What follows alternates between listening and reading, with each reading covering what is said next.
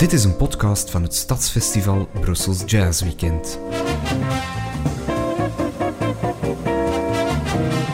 Ben je nieuw in de jazz, dan is dit een ideaal vertrekpunt om je op weg te helpen.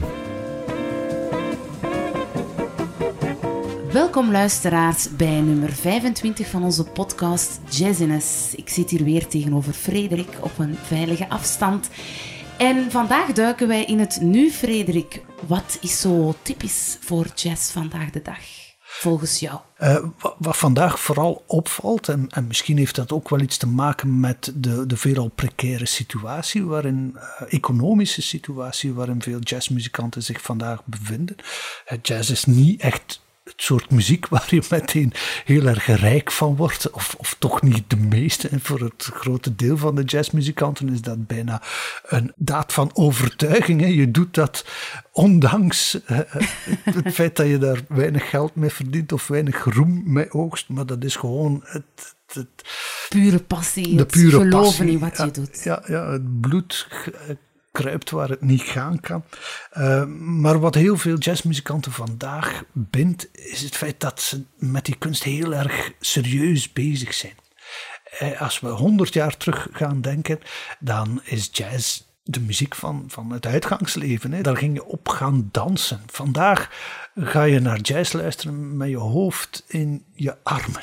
Dat, dat is uh, muziek om over na te denken. Dus van de voeten is het naar het hoofd gegaan, uh, die muziek. En uh, een muzikant die dat min of meer wat persoonlijkt in mijn idee, dat is een pianist, Brad Meldau.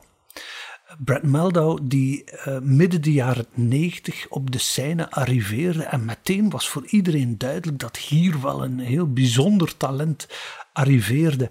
Uh, het was een uh, pianist wiens technische kunnen buiten kijf stond. was ook iemand die, die fantastisch uh, een balans kon vinden tussen zijn linkerhand en zijn rechterhand. Een linkerhand voor jazzpianisten is vaak zo het, het verweesde handje dat af en toe een akkoordje mag plaatsen en dan die rechterhand die vliegt over de toetsen en daar wordt alle aandacht aan gegeven. Maar bij Brad Meldau is dat bijna zoals een klassieke pianist verschillende stemmen kan introduceren, deed hij dat ook in zijn jazz. Dus dat alleen al, die technische virtuositeit, was al heel opvallend. Maar tegelijkertijd was de manier waarop hij met die oude traditie van de Great American Songbook en de standards, denk aan onze allereerste uitzending, was ook iets heel erg nieuws. Bijvoorbeeld op zijn allereerste plaat, die heet Introducing, Brad Meldau, de titel alleen al, alsof hier uh, iets heel belangrijks moest getoond worden of geïntroduceerd worden. Introducing Brad Meldau staat er één nummer en dat heet It Might As Well Be Spring. Nu, iedereen die een klein beetje van jazz kent, kent dat nummer. Dat is al honderden keren uh, uitgevoerd door, door mensen als Ella Fitzgerald of, of Frank Sinatra. Daar zijn ook instrumentale versies van gemaakt door Bill Evans en noem ze allemaal maar op. Dus als je zo'n nummer speelt, dan zet je je als uitvoerder letterlijk in die traditie. Laat ons eerst eens luisteren naar een oude getrouwe jazzversie uh, van dit nummer, om, om de vergelijking te maken met wat Brad Meldau daar dan van maakte. Dit is Sarah Vaughan uh, met een trompetist, wiens naam ik nu niet ga verklappen, maar dat is dus een uitdaging voor jou en de luisteraars. Wie dat zou kunnen zijn.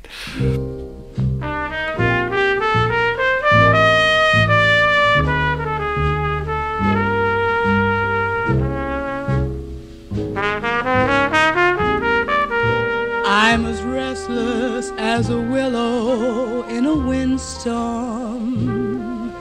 I'm as jumpy as a puppet on a string. That I had spring fever, but I know it isn't spring. I'm starry eyed. Sarah Vaughan hier, heel mooi, echt balladestijl, die, die mooie barokke zangstijl Ik van zag jou van heel erg genieten van het nummer. Ja. Mm.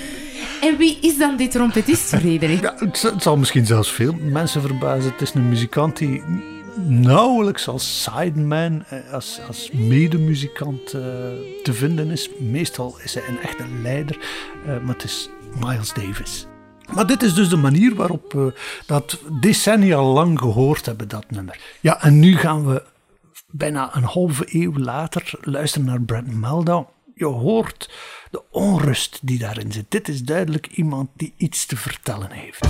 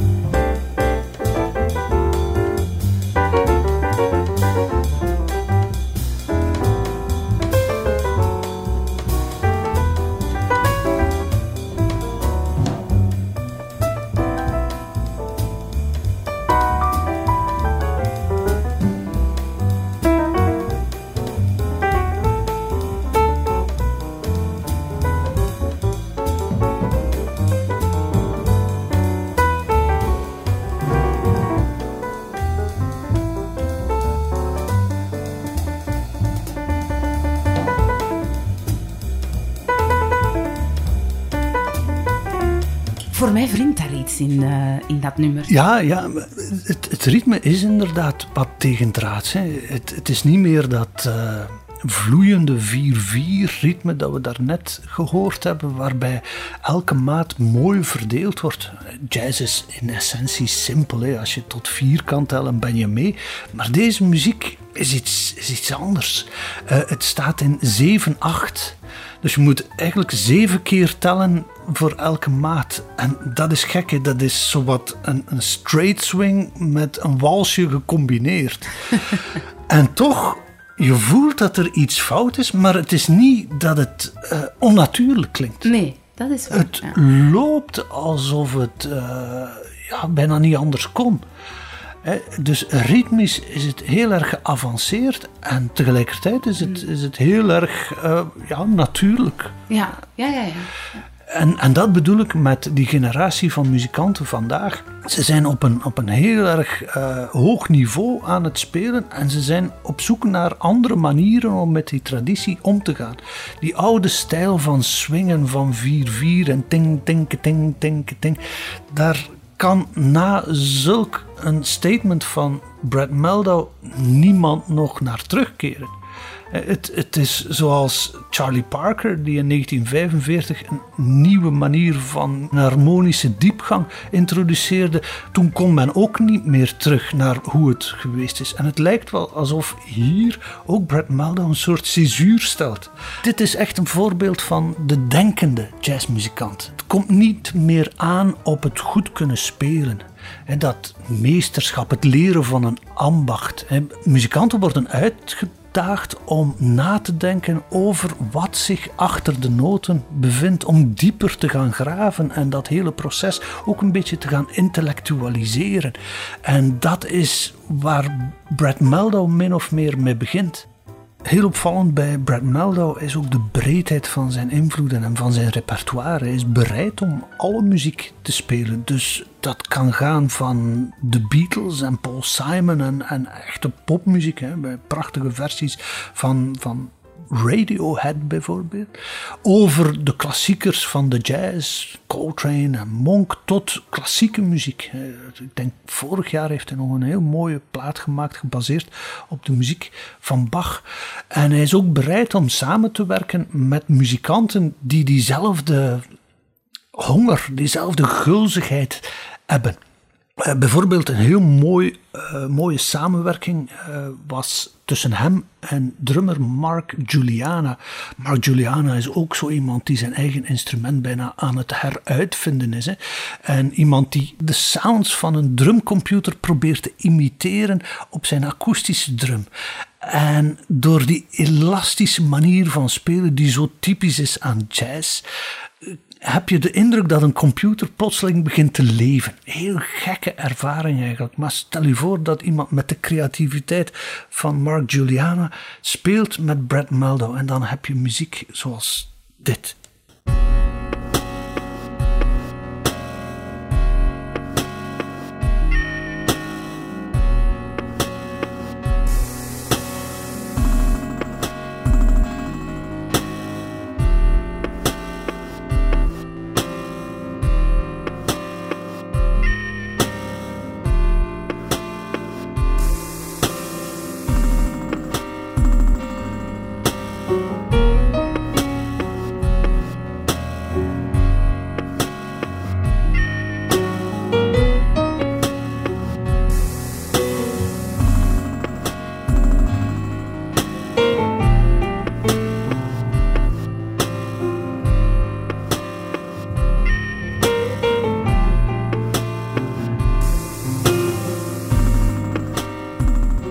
Doet mij ook wat denken, dit soort muziek aan wat Stuf bijvoorbeeld doet, de Belgische ja, band. Ja. Proberen computermuziek live te spelen.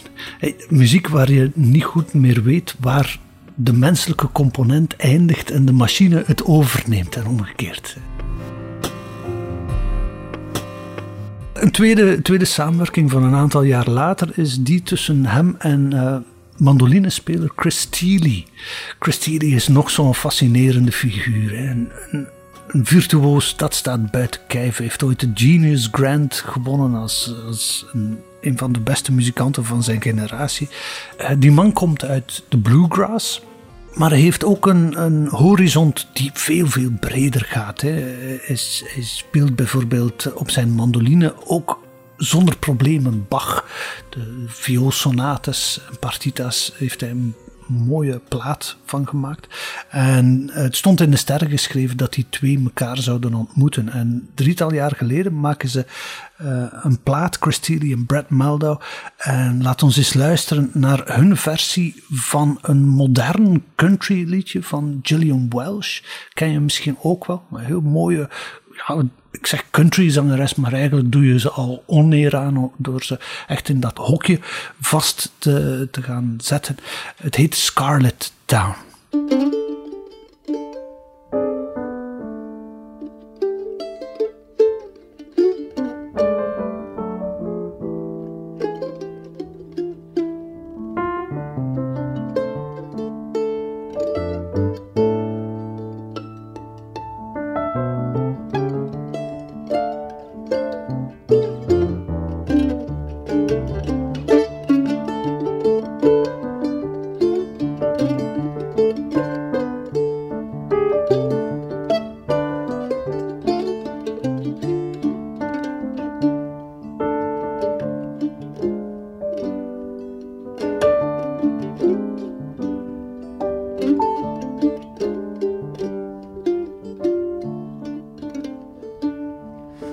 Buddy, I went down to Scarlet Town, ain't never been there before. You slept on a feather bed, and I slept on the floor.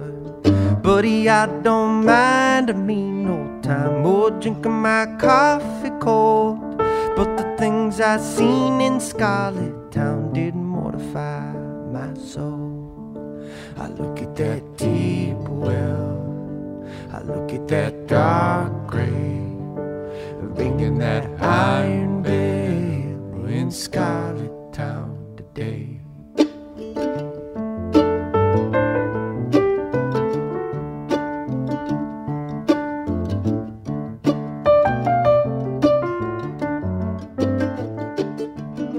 Heel overdacht, hè, die muziek. Het is niet zo eenvoudig om uit te voeren. Het is ook niet zo eenvoudig om te beluisteren soms. Zijn er anderen die daarbij aansluiten? Die ernst merk je inderdaad ook bij heel wat andere jazzmuzikanten. Veel van de jazz van vandaag is inderdaad die muziek die je met het hoofd moet beleven. Je merkt het misschien wel het meest aan de, de meest populaire jazzmuzikanten van vandaag. En dat zijn zoals steeds de zangers en de zangeressen. Ik denk als je aan om het even wie vraagt om één hedendaagse jazzmuzikant op te noemen, dat de naam Diane Krall wel snel zal vallen. Pianiste, zangeres, ook iemand die uh, die Great American Songbook nog steeds heel relevant kan maken. Zij is niet meer die barokke zangeres zoals Sarah Vaughan, die we daarnet gehoord hebben. Ze is ook niet meer die, die zangeres zoals Ella Fitzgerald, die oneindig kon uh, scatten. Nee, haar kunst ligt in de subtiliteit en ze slaagt er telkens weer in om nummers die soms een halve eeuw oud zijn, om die toch weer te kunnen uitvoeren voor een hedendaags publiek. En dat op zo'n manier te doen alsof die muziek gisteren geschreven is. The Look of Love. Of love is in your eyes. A look your smile can't disguise. Look of love it's saying so much more than just words could ever say. And what my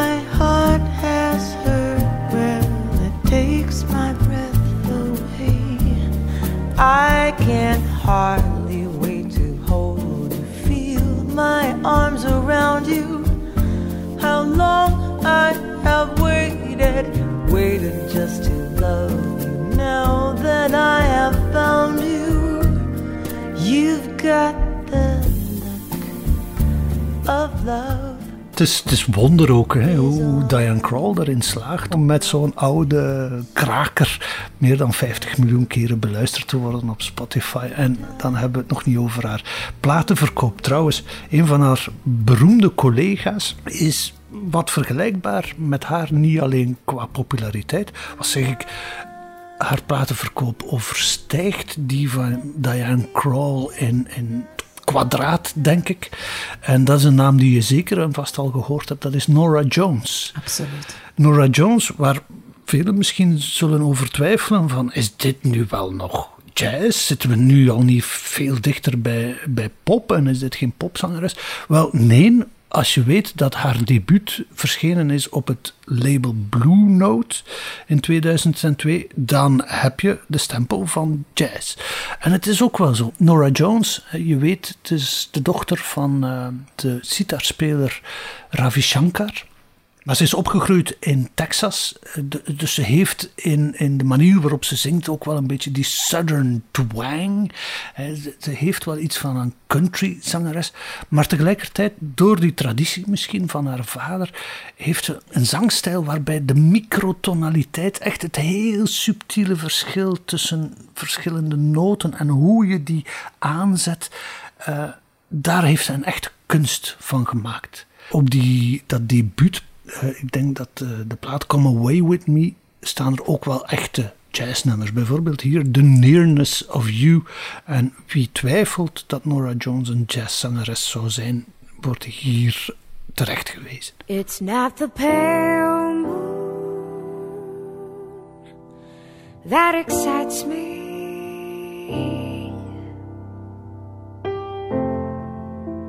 That thrills and delights me.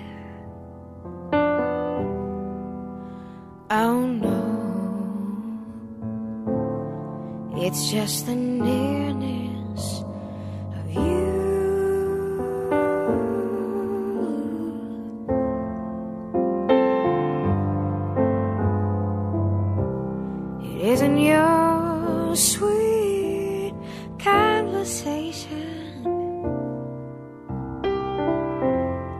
that brings this sensation.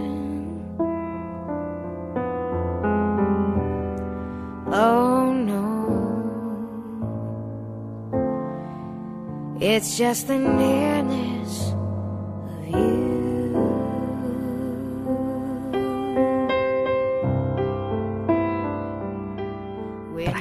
Ja, Nora Jones dus. Hè. Misschien wel de meest succesvolle jazzzangeres van haar generatie. En dan zeg ik het, de meest succesvolle. En dan bedenk ik mij, verdorie, we zitten weer al met die traditie. En we zitten weer al terug met de Great American Songbook. Maar het kan geen kwaad, want het is voor velen nog altijd de referentie om, om met jazz eh, kennis te maken. En uiteindelijk gaat het daar wel om in deze podcast.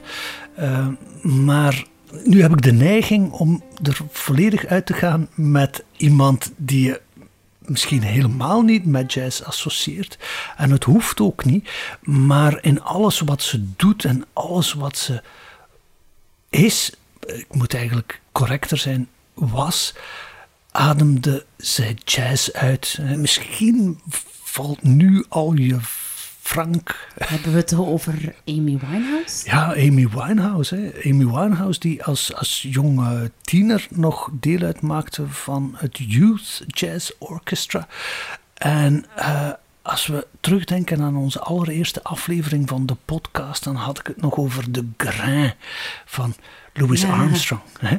En die unieke manier van zingen. Ja. En, en in alles wat je doet, die muziek je eigen maken. Je hoefde maar één noot uit die keel te horen en je wist waar het vandaan ja, kwam. Ja, ze heeft een heel kenmerkende stem. Als dat geen kenmerk is van jazz, dan weet ik het ook niet meer. Dus misschien gaan we daarmee uit Amy Winehouse een uh, soort klein eerbetoon aan een van die grote talenten die ons veel te vroeg ontvallen zijn. There I go, there I go, there I go, there Pretty baby, you are the soul, snaps my control. Such a funny thing, but every time you're near me, I never can behave. You give me the smile and then I'm wrapped up in your magic. There's music all around me, crazy music, music that keeps calling me so very close to you, turns me your slave. Come to me, any little thing you want to, anything, baby, just let me get next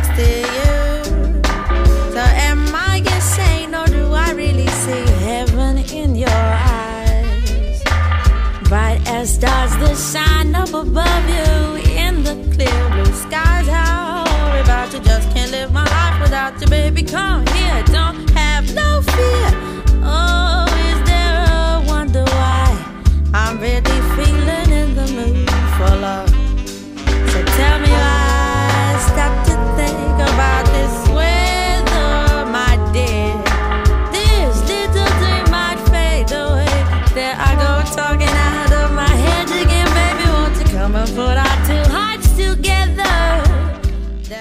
Ellen Leemans en Frederik Goossens.